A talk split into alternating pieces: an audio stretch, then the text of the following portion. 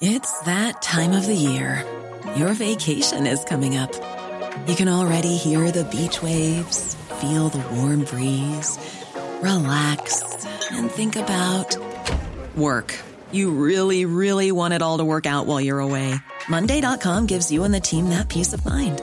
When all work is on one platform and everyone's in sync, things just flow wherever you are. Tap the banner to go to Monday.com. Nice. Yeah. What you're hearing are the sounds of people everywhere putting on Bombas socks, underwear, and t-shirts made from absurdly soft materials that feel like plush clouds. Yeah, that plush. And the best part? For every item you purchase, Bombas donates another to someone facing homelessness. Bombas. Big comfort for everyone. Go to bombas.com slash ACAST and use code ACAST for 20% off your first purchase. That's bombas.com slash ACAST. Code ACAST. Hello and welcome to the Prospect Podcast, where we bring together contributors and editors from Prospect Magazine and ask them, what's the big idea? I'm Tom Clark, and as the March edition of Prospect hits the stands, we discuss the so called war on free speech, from no platforming and safe spaces on campus to the claimed chilling effect on artistic freedom. The one thing today's contributors can agree on is that the battles are real.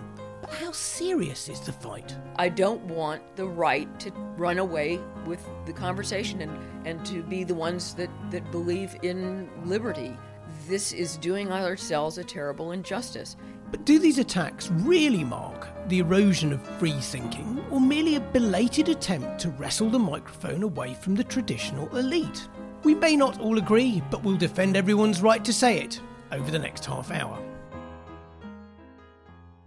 With me in Westminster today is the American author of many great novels. Perhaps most famously, we need to talk about Kevin. It's Lionel Shriver.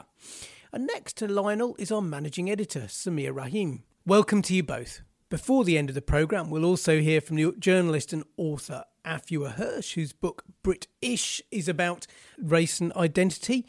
But first of all, let's bring in Britain's best known classicist, Mary Beard. Later on, we'll be talking to her about um, her new BBC series and the changing way we see the human body. But first of all, I thought I'd ask her to help us kick off our discussion about free speech because, like quite a few people who work in universities, she's had a personal run in with the question of who should and shouldn't get to say things in them. I asked her about that experience.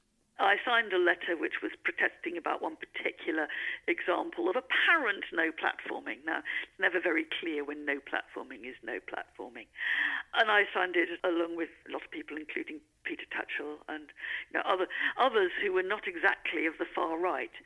I now can't even remember exactly what happened, except you know, for sitting at home and receiving about 60 abusive tweets an hour, you know, telling me that I didn't understand about safe spaces.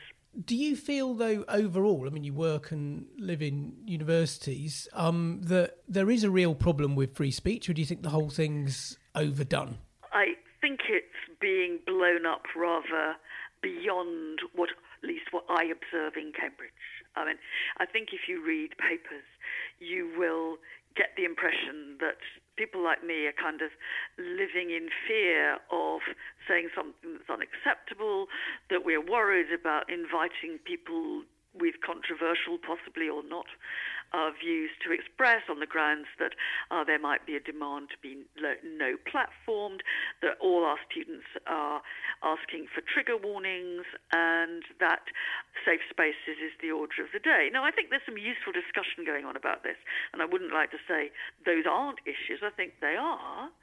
But I am not living in a reign of terror where I feel I can't open my mouth and say something that a lot of people wouldn't agree with. Mary Beard speaking to me earlier and saying in some Lionel that uh, it's as well to keep calm and carry on. But in your piece for us, um, you're saying something quite different, aren't you? Oh, I'm I'm always big on keeping calm, and I find what Mary said quite reassuring. Uh, there's a lot of uh, ideological restriction of free speech going on on college campuses, and as long as it stays on college campuses, I think that's regrettable. It's not a good way to um, enter your adult life thinking all these things that you're not supposed to say or think or allow other people to say and think. But if it's was restricted entirely to the university, um, it would be a containable and perhaps even a small problem. I am noticing that a lot of the sensitivities uh, surrounding identity politics, um, you know, all the red button issues, uh, gender identity, race, ethnicity, are starting to bleed into my profession. And, uh, you know, that's writing books. I think it is a somewhat larger problem than Mary is, is saying. And I'm delighted if she's not finding it especially constraining um, for her professionally. And certainly she has plenty of platform these days. So she's not being no platform, not in the big picture. And, and I don't I don't feel that I am either. I mean, I this uh, the essay that I published with you is not meant to be one long whinge about you know how terribly persecuted I am. But I, I, I do notice that I feel a little less free. I feel more self conscious. I'm particularly anxious in a way that I would never have been before about writing characters who have a different race or ethnicity. Or this is the so-called cultural appropriation argument, isn't yes, it? Yes, of course. It, to, to a large degree, I brought this on myself because since I've made uh, defeating the whole concept of cultural appropriation something of a cause celeb, I invite scrutiny. So, of all the people in the world, it's going to be me and my work who are going to be especially examined for how I portray a different race or ethnicity. I guess that was inevitable, but I, I find it unfortunate. Um, it's pretty obvious reading your piece that the, you know the main thing in your head as you've done this is like censorship or kind of imposed self censorship, whatever you call it, from the from the for want of a better phrase, politically correct left. Um, although you do drop in a thought about uh, kind of more traditional censorship for kind of conservative prudishness, as it were.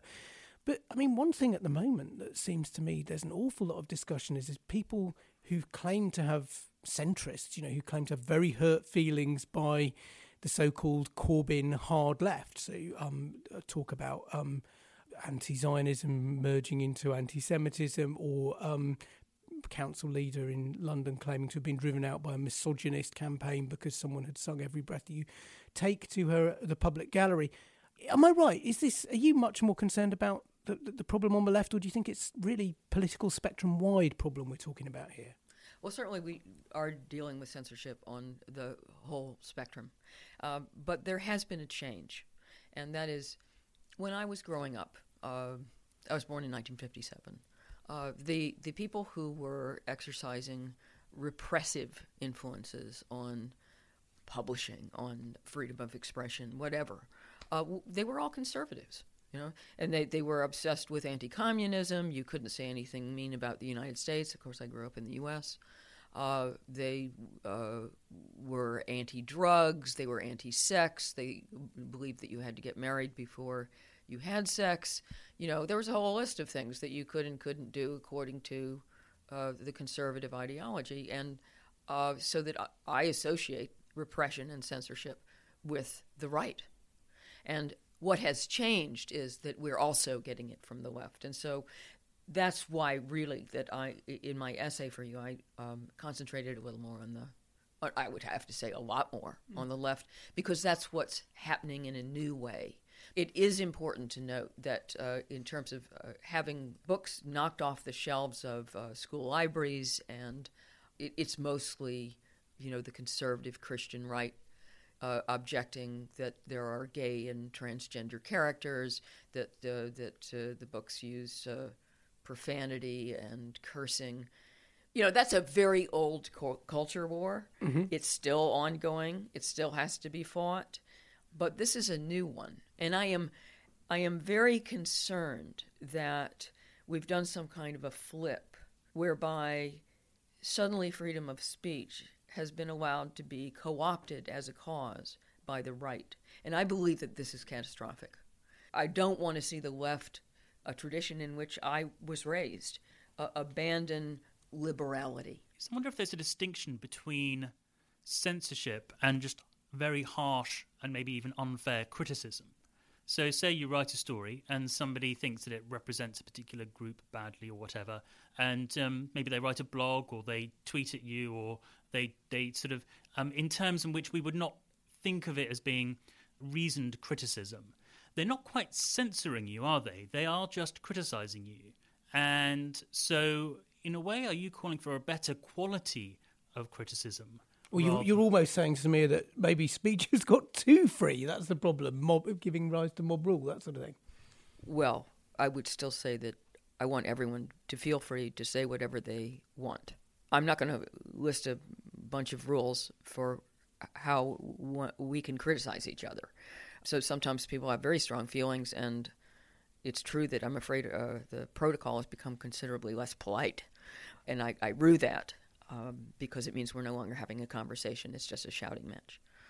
But that is a different topic. I think you make a, very good point that there that there is actually a kind of smudged line between censorship and extreme criticism. Now, there doesn't have to be, but when you've got institutions reacting to the extreme criticism, then it, what, that the extreme criticism becomes censorship. I think maybe the best example uh, recently is Kirkus Reviews, uh, which is an, an early review vehicle uh, in the U.S. They have a new uh, tradition for reviewing young adult fiction, and if you have any marginalized peoples in your in your fiction, then they will match the reviewer with the marginalized people, so that you get uh, the, the minority view of these these characters.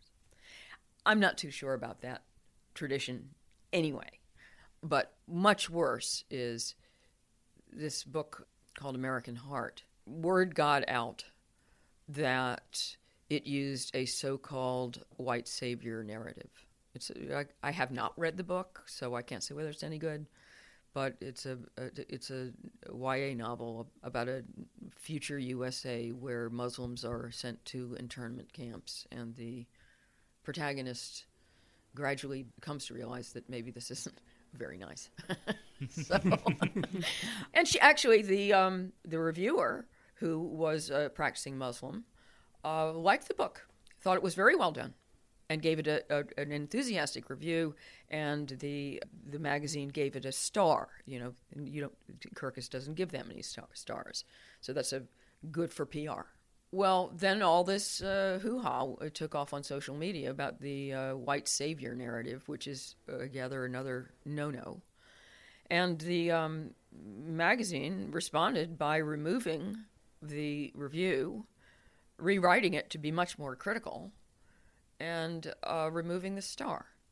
Now that's what I'm talking about. Yeah, yeah. There's, uh, there's two. That's interesting. There's, there's, two things I'd say there. The idea of a sensitivity reader is I find quite strange um, because it then puts an awful lot of responsibility and pressure on one individual who is supposedly then the representative of a Muslim woman of color who's practicing there also might be another Muslim woman of color who's practicing who might have a completely different view. So uh, we're always going through one person's point of view there, and I think that that's a bit odd. And the second point I think is um, there isn't enough free speech for people who are marginalized, and that maybe if there were more novels which just happen to be by from Muslim perspectives in America, then people wouldn't worry about there being a whole sort of panoply of things, and they may be arguing less for restrictions on things which are already out there, and more for writers from that background getting um, more platforms or, or getting uh, getting help in publish being published might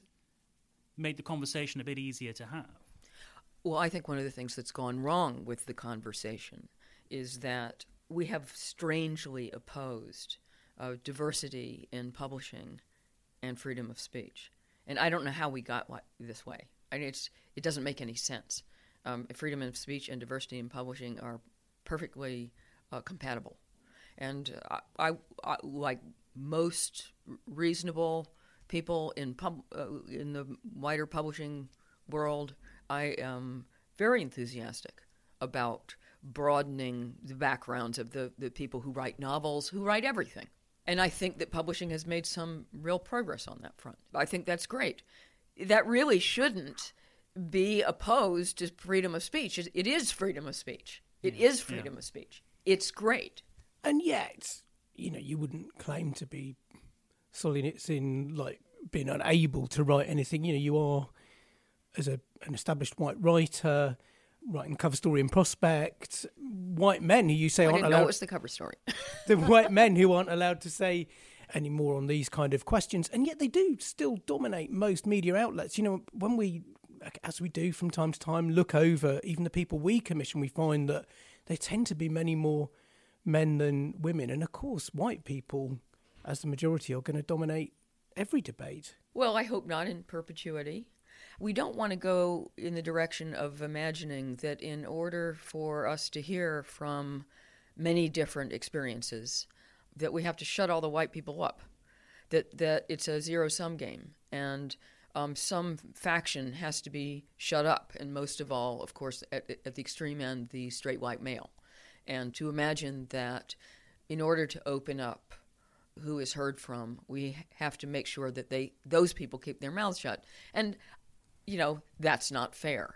And uh, I would never have argued that uh, the poor straight white males are being muzzled and never get to say anything. But they, ironically, it is the much more progressive straight white males who are starting to feel that they have to keep a low profile, especially when it comes to anything to do with uh, women or, uh, or or race and ethnicity that that that they have they feel that they they have to keep their mouths shut.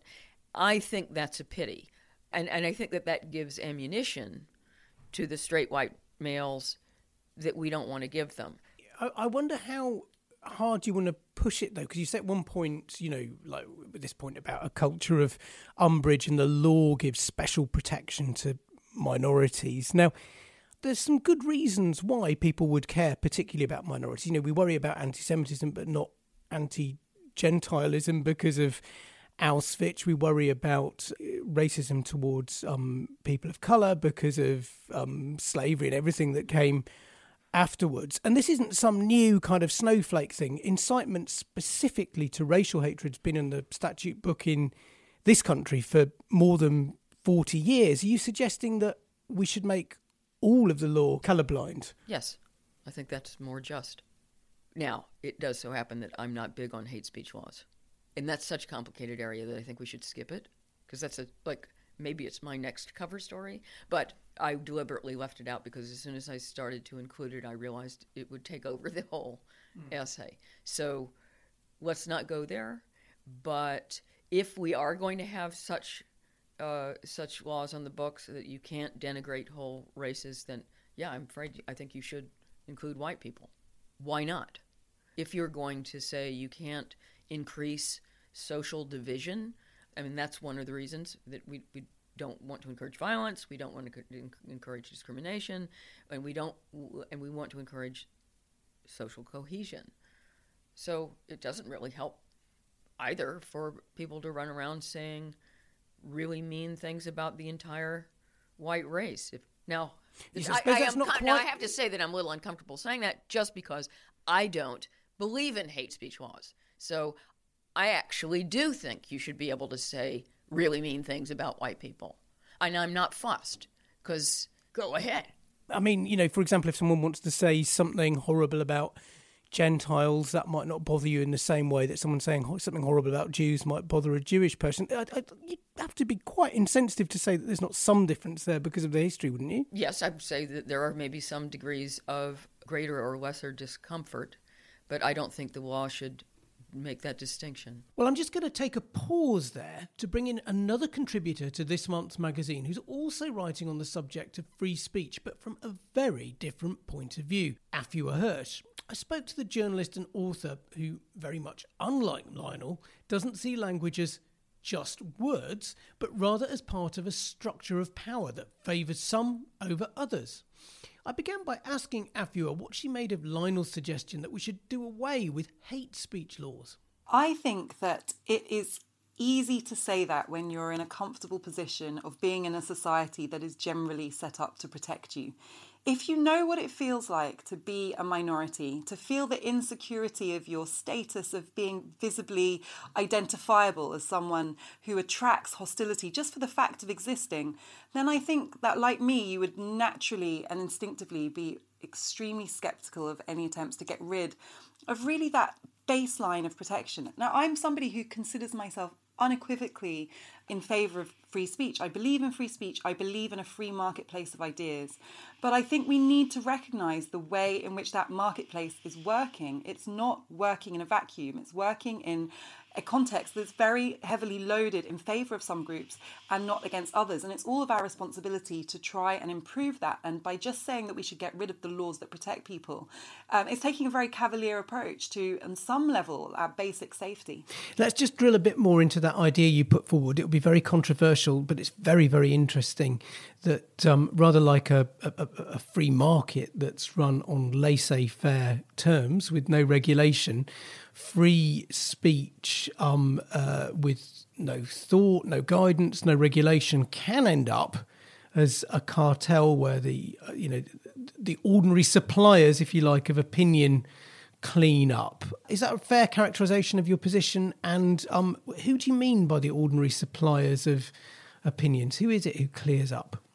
Well, if you look at the press, for example, it's it's well documented that our newspapers, our broadcasters, our magazines are not representative of society in terms of the people who work in them, uh, the gatekeepers, the people who make editorial decisions. So while if you take um, the print press, you know, there are a, a, slowly but steadily increasing number of people entering the print media um, now. It wasn't the case 10, 15 years ago. There are entry level. So the higher up, the more senior you go, the people who really make decisions about what has editorial validity tend to be white men. Um, in 2018, that is as much the case as it was in 2008 or in 1998, and there are statistics that bear that out. Now, bearing in mind that we all bring our own perspectives and our own inherent bias. The people who make decisions about what is valid and what belongs, and what is offensive and what is within the realms of um, valid debate, are not neutral actors. They are people who um, have enjoyed a level of privilege in this society, who, who are unlikely to personally have had the experience of feeling persecuted or insecure or threatened or othered. That whole spectrum of experiences that people who are visible other experience. And they are the ones deciding what gets a platform. And the result of that, and I think we're seeing this very clearly, is that um, free speech belongs more to some people than it does to others. And when there is a pattern in the kinds of opinion that get that platform that doesn't represent equally this marketplace of ideas, then the results can be incredibly skewed. And that's how I think we need to look at this. It's not that I'm trying to regulate away the free speech of, for example, white men. It's recognizing that we have had a massive market intervention in favor of the free speech of white men for centuries in this country. Now, how do you go about um, leveling the playing field, redressing balance, getting that marketplace to work? I don't think anyone could argue in all good conscience that the way to level that playing field is to pretend that it's already it's already fair. Some people listening might be saying, "Well, hold on, what do you mean by all this intervention on behalf of?"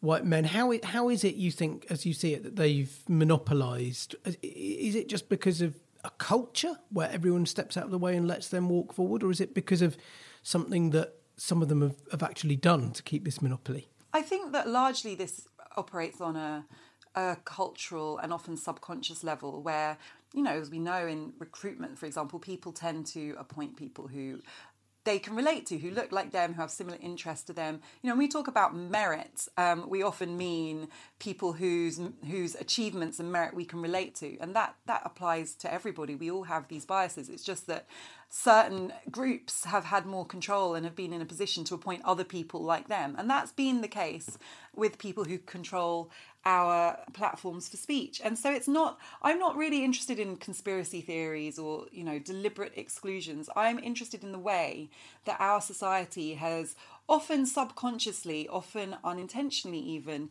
regarded the views of some people as more uh, meritorious than others. And I mean, it's not controversial to say that. You know, it's fact. You can look at the um, senior level of any industry, not just media. If you look at finance, or you look at the law, or you look at the arts, the same group has dominated that in the society. And that's not just because of race. That's because we have had a system that um, favours men over women, that favours older people over younger people. You know, there are many ways that, and, and that favours people from certain class backgrounds, especially. So there are many ways that this operates. And but I think that it's the essential first step is recognizing that it is a system that operates that we all live within and you can't remedy that by pretending it doesn't exist and that applies as much to free speech as it does to all other areas of opportunity in our society. Now, you also say that I think um, sometimes in the name of free speech or under its auspices, what we in fact see is a new form of chauvinism that these days comes wrapped in a rather politically correct language. Could you just expand on what you mean by that a bit? So I think that there's a number of narratives at the moment that have taken hold that are quite damaging. And some of this is just things that haven't changed, that existed in the past, but that I think we have an expectation would have changed now. So, for example, I've noticed when I write things that people find difficult to engage with, for example, I wrote a column about Nelson and about reappraising our relationship with iconic figures in British history. I thought the reaction to that was so fascinating, and there were a number of very high profile white male columnists in mainstream newspapers and magazines who wrote what was supposedly a critique of my argument, but which actually undermined me personally by pointing to things like the fact I have Jewish heritage and the fact that I'm a woman and the fact that my mother's family came from Ghana. And it was this kind of dog whistle allusion to my background as if it somehow was relevant to my legitimacy in having an argument. And you know, I see this over and over again. Instead of engaging with the points, you know, these are rational points that I'm raising. This is rational argument based on fact. Instead of engaging with that, we kind of try to undermine the subject. And to me, that is feeding into these old ideas about who has a valid view and who doesn't, who is legitimate and who is illegitimate. And I think that these views are very much alive, only they're more coded now. Whereas once someone would have said, well, you don't know anything because you're black and you're a woman. Now they'll say, well, she's this age and she has Jewish and Ghanaian heritage, and should we really take her that seriously anyway? And that is happening today. I'm just wondering if there might be some overlap in a rather upside down way here between you and Lionel, in that you both seem to be worried from different perspectives about individuals' ideas being interpreted in an overly reductive way you're worried if you speak about something like this, people might say, well, she's, you know, got some Ghanaian heritage, of course, so she's going to have a funny way of understanding Nelson.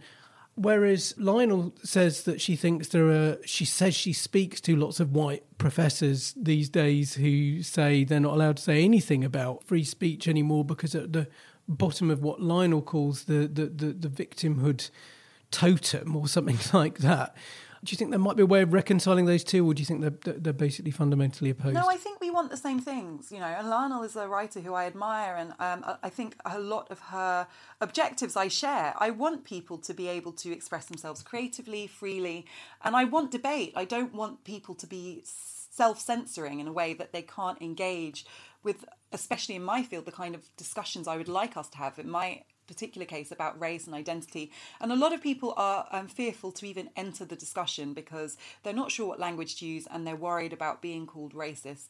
And that is regressive, you know, that holds us back from having the kind of conversations that could take us forward. So I think we do want the same things. I think the difference is in recognizing how you achieve that. And also, in the claim of people who say they feel censored, to really unpick that and understand what's happening. Because before we dismiss some of the new cultural norms we have about what to say, anyone who's experienced being racially abused, for example, will understand that the progress we've made is good. You know, there was a time within my lifetime when racial slurs were used far more widely. I mean, we even heard in Parliament in the last year or two people using the N word. I don't think it's bad that people are aware that there is language it's not acceptable to use, that that language has consequences for me, there's nothing intrinsically bad in people becoming more educated and more selective in the words they use. Where people start feeling they can't engage in a debate, then something's gone wrong. But I wouldn't place the locus of blame on minorities who seek the right not to be slandered with racially offensive language. I would place the responsibility for that on society for shying away from the next step in the conversation. And I think it's too easy for people to, to make themselves victims and to say, well, everything's too politically correct now and I can't speak. It's not that difficult to find a way of engaging in the debate. You just have to do the work. And that is how we grow. Afua Hirsch talking to me earlier. Now, Lionel and Sameer are still with me. And Lionel, what do you make of this idea of Afua's of free speech being like the free market? That if you keep your hands off, then the same old cartels will always end up cleaning up. Well, what do you mean?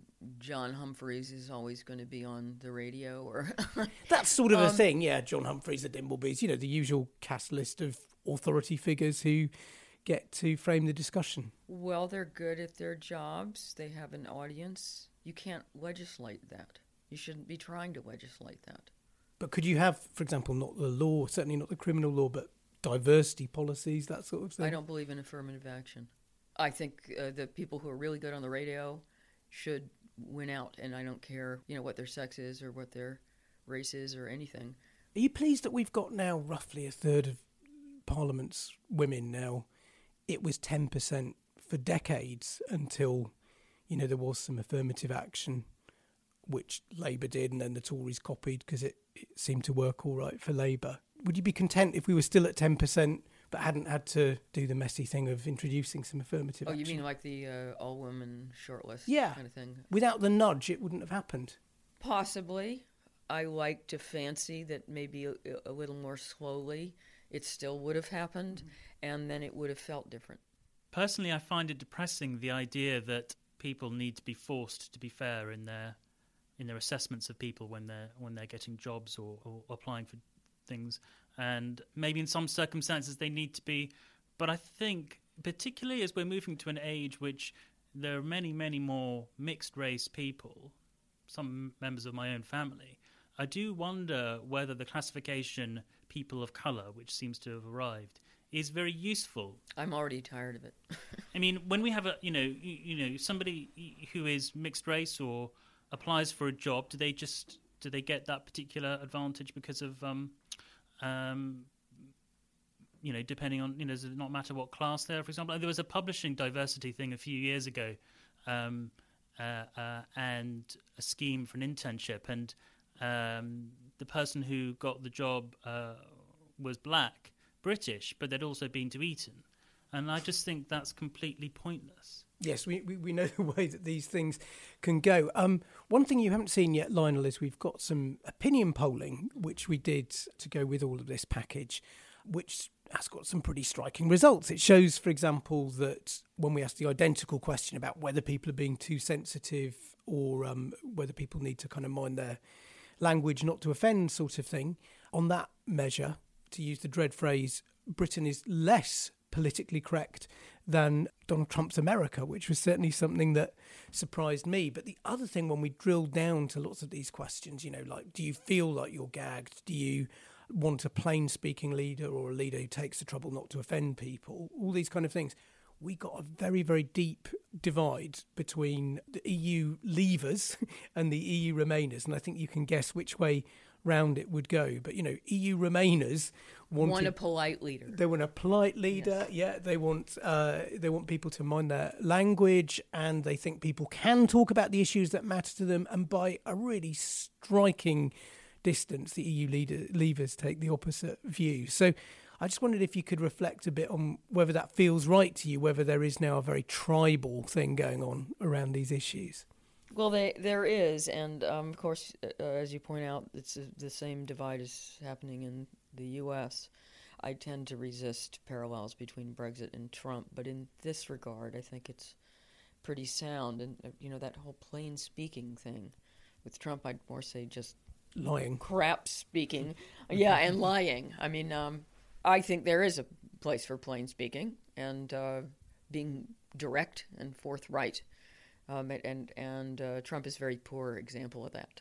But it's interesting that there's there are these different these competing appetites for either someone who is down to earth and, and calls a spade a spade and is willing to directly address sensitive subjects, and this this desire for a decorum and a kind of rigid decency. You know, I'm not quite sure what to make of that, but it definitely is. It uh, it is becoming a left-right divide in a way that I don't like because I actually do like plain speaking, but I'm I'm not right wing.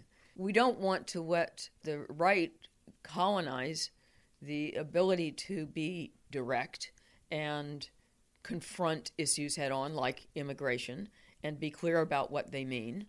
Why give that to the right?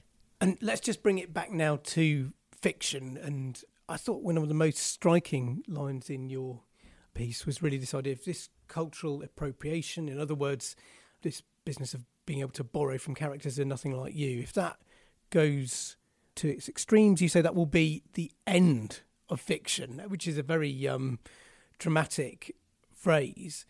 And yet, this divide that you're talking about, like the people who are concerned with decorum and so on, they're the main group in amongst writing circles, amongst publishing houses. What do you think all your colleagues in that world would think? They they can't agree with you that they're if they're working in com- fiction and committed to fiction that they're setting setting it on the road to uh, oblivion. Well, you know, I cited the fact that uh, the Guardian Review did a two-page spread on all these different authors who um, gave their views on cultural appropriation and whether it, it should be okay. And what I guess what took me back was how equivocal they were, even if they were defending the right to craft characters other than themselves. It was very tentative, and I found that shocking. And again, I I think a lot of the, the, the direction this has gone has to do with this flipping of whose issue free speech is. And it suddenly my colleagues are uncomfortable defending free speech and are constantly trying to um, hem it in and qualify it and say all the things you can and cannot do. And you can only do these things if you're really good at it, which they, they always claim they are, but nobody else is. And I find this terribly unfortunate. And I, I, I just I don't want the right to run away with the conversation and, and to be the ones that, that believe in liberty. This is doing ourselves a terrible injustice. And writers in particular have a huge investment in freedom of speech. Now that is includes freedom to make an ass of yourself or to put things out there that get severely criticized. But it is the founding right of what we do for a living. To end this week, we return to Mary Beard, who has written for us about her new BBC TV series, Civilizations, which is, in a way, there to mark the anniversary of Kenneth Clark's seminal television essay on Western culture back in the 1960s. When I spoke to her earlier, I began asking her what's similar and what's different about this new series we never set out to redo Clark. This is not, as it were, a, a Clark second edition. We wanted to take kind of a challenge of what he was trying to do and say, how can we think along those lines with those themes, with those questions, you know, in the 21st century? And so, you know, although it might seem a bit of a cliche, when Clark's title was Civilization in the singular, and that meant just Europe, we are very careful to call it civilizations with an S in the plural because what we're really wanting to do is think outside his constraints, which were effectively uh, Western Europe and a couple of trips to America. So you're getting outside, as it were, the, the, the, the familiar canon. And what you've written for us, you talk about some kind of images of heads that are really like nothing I'd seen before. yeah, yeah I start my first episode that I do, I just do two episodes, with some extraordinary prehistoric heads made by the so called Olmec civilization. No, we really don't know much about them. In central Mexico, the Olmec, they're the earliest Mesoamerican civilization we know. They've left no writing. And what's absolutely in your face about these faces is that there they are. There's more than 15 of them altogether. They're colossal, in some ways, very aggressively staring basalt heads. And partly because we know so little about them, apart from what they are, they really help you to look at all the questions the images of the human body always ought to raise, but we often kind of pass them by. Like, what on earth were these things? Thor? You know, why were they so big? You know, who paid for them? You know, were they supposed to be a portrait, or were, you know, were they a god? Were they human beings at all? And so we in something which I think is very striking and very unfamiliar to us, and that partly enables us to get straight to the questions that we often don't ask about our own familiar portraits and images of the human body.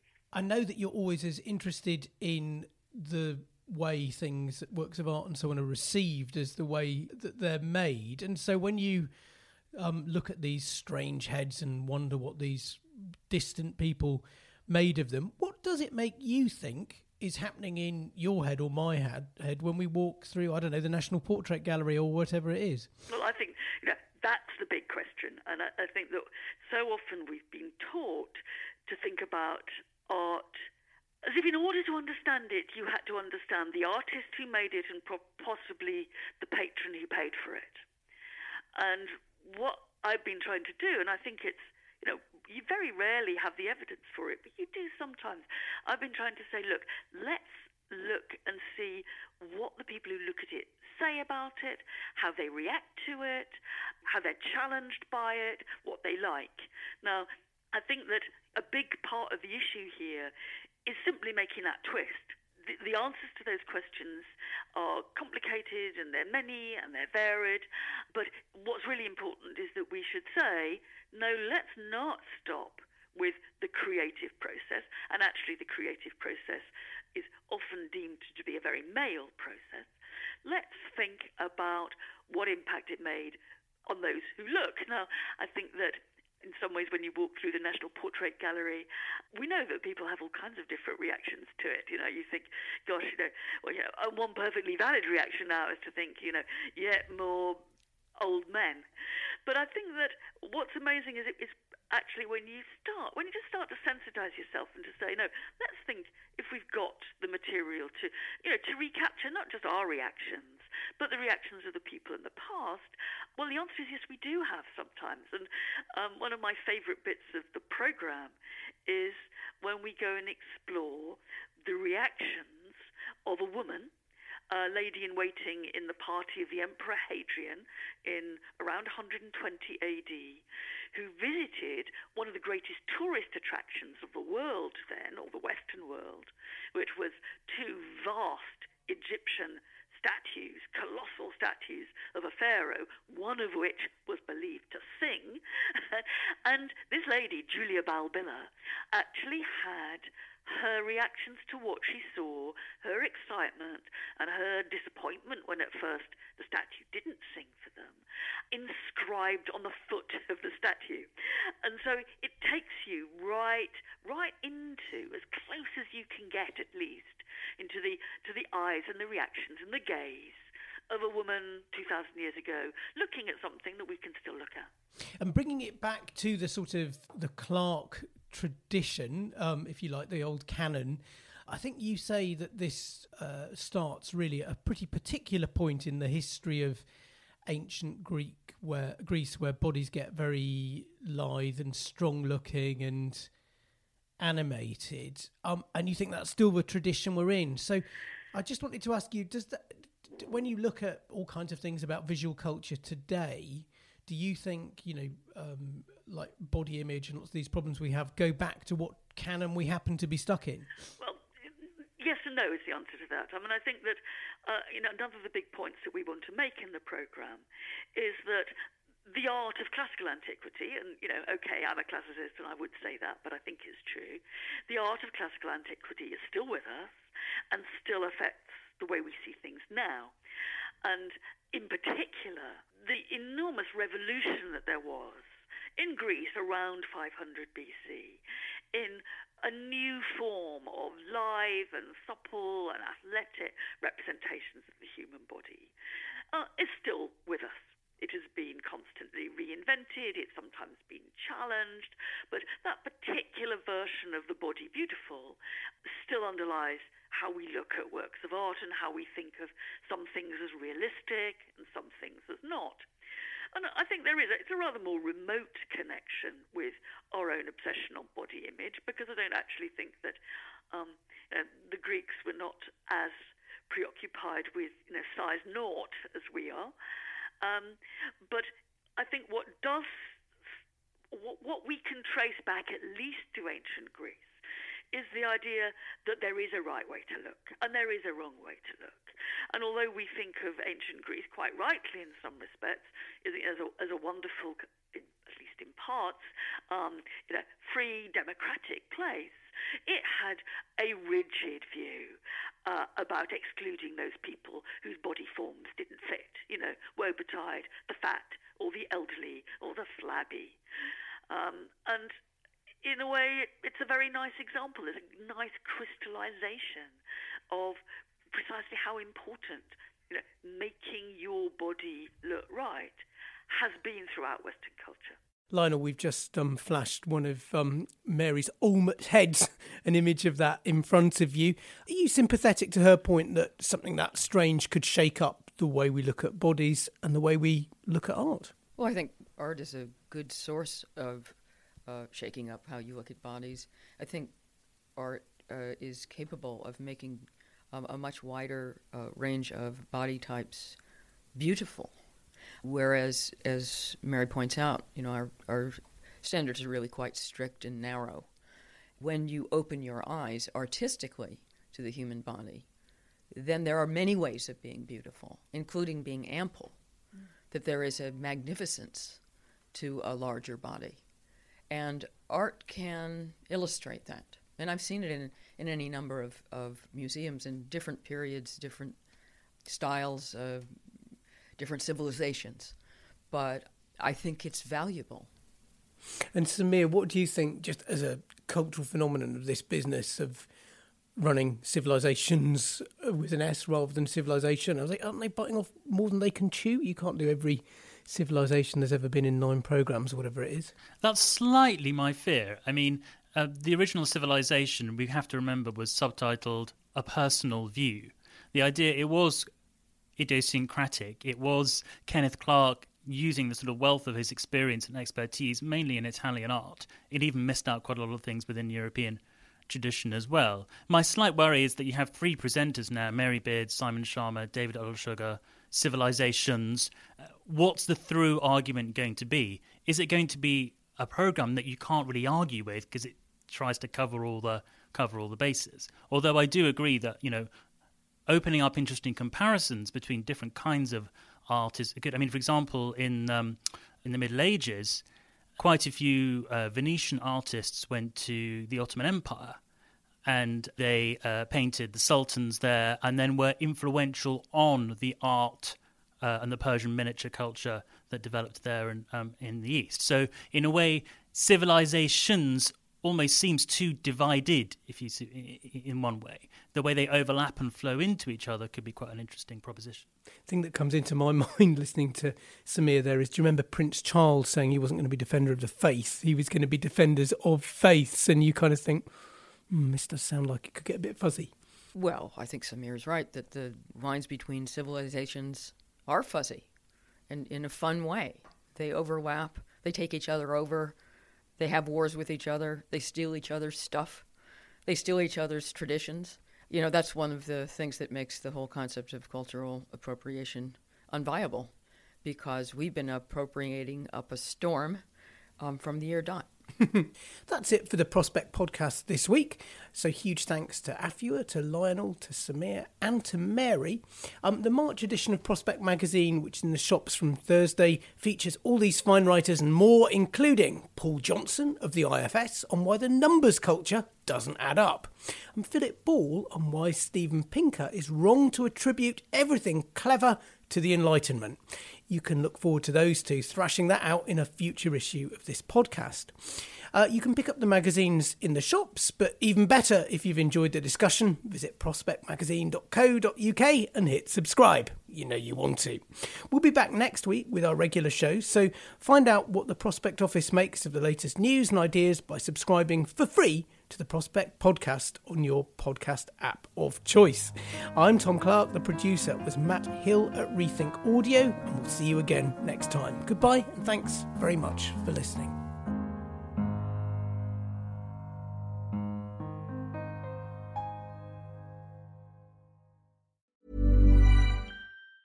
Planning for your next trip? Elevate your travel style with Quince. Quince has all the jet setting essentials you'll want for your next getaway, like European linen, premium luggage options, buttery soft Italian leather bags, and so much more. And it's all priced at 50 to 80% less than similar brands. Plus, Quince only works with factories that use safe and ethical manufacturing practices. Pack your bags with high-quality essentials you'll be wearing for vacations to come with Quince. Go to quince.com slash trip for free shipping and 365-day returns. Hey, it's Paige DeSorbo from Giggly Squad. High quality fashion without the price tag. Say hello to Quince.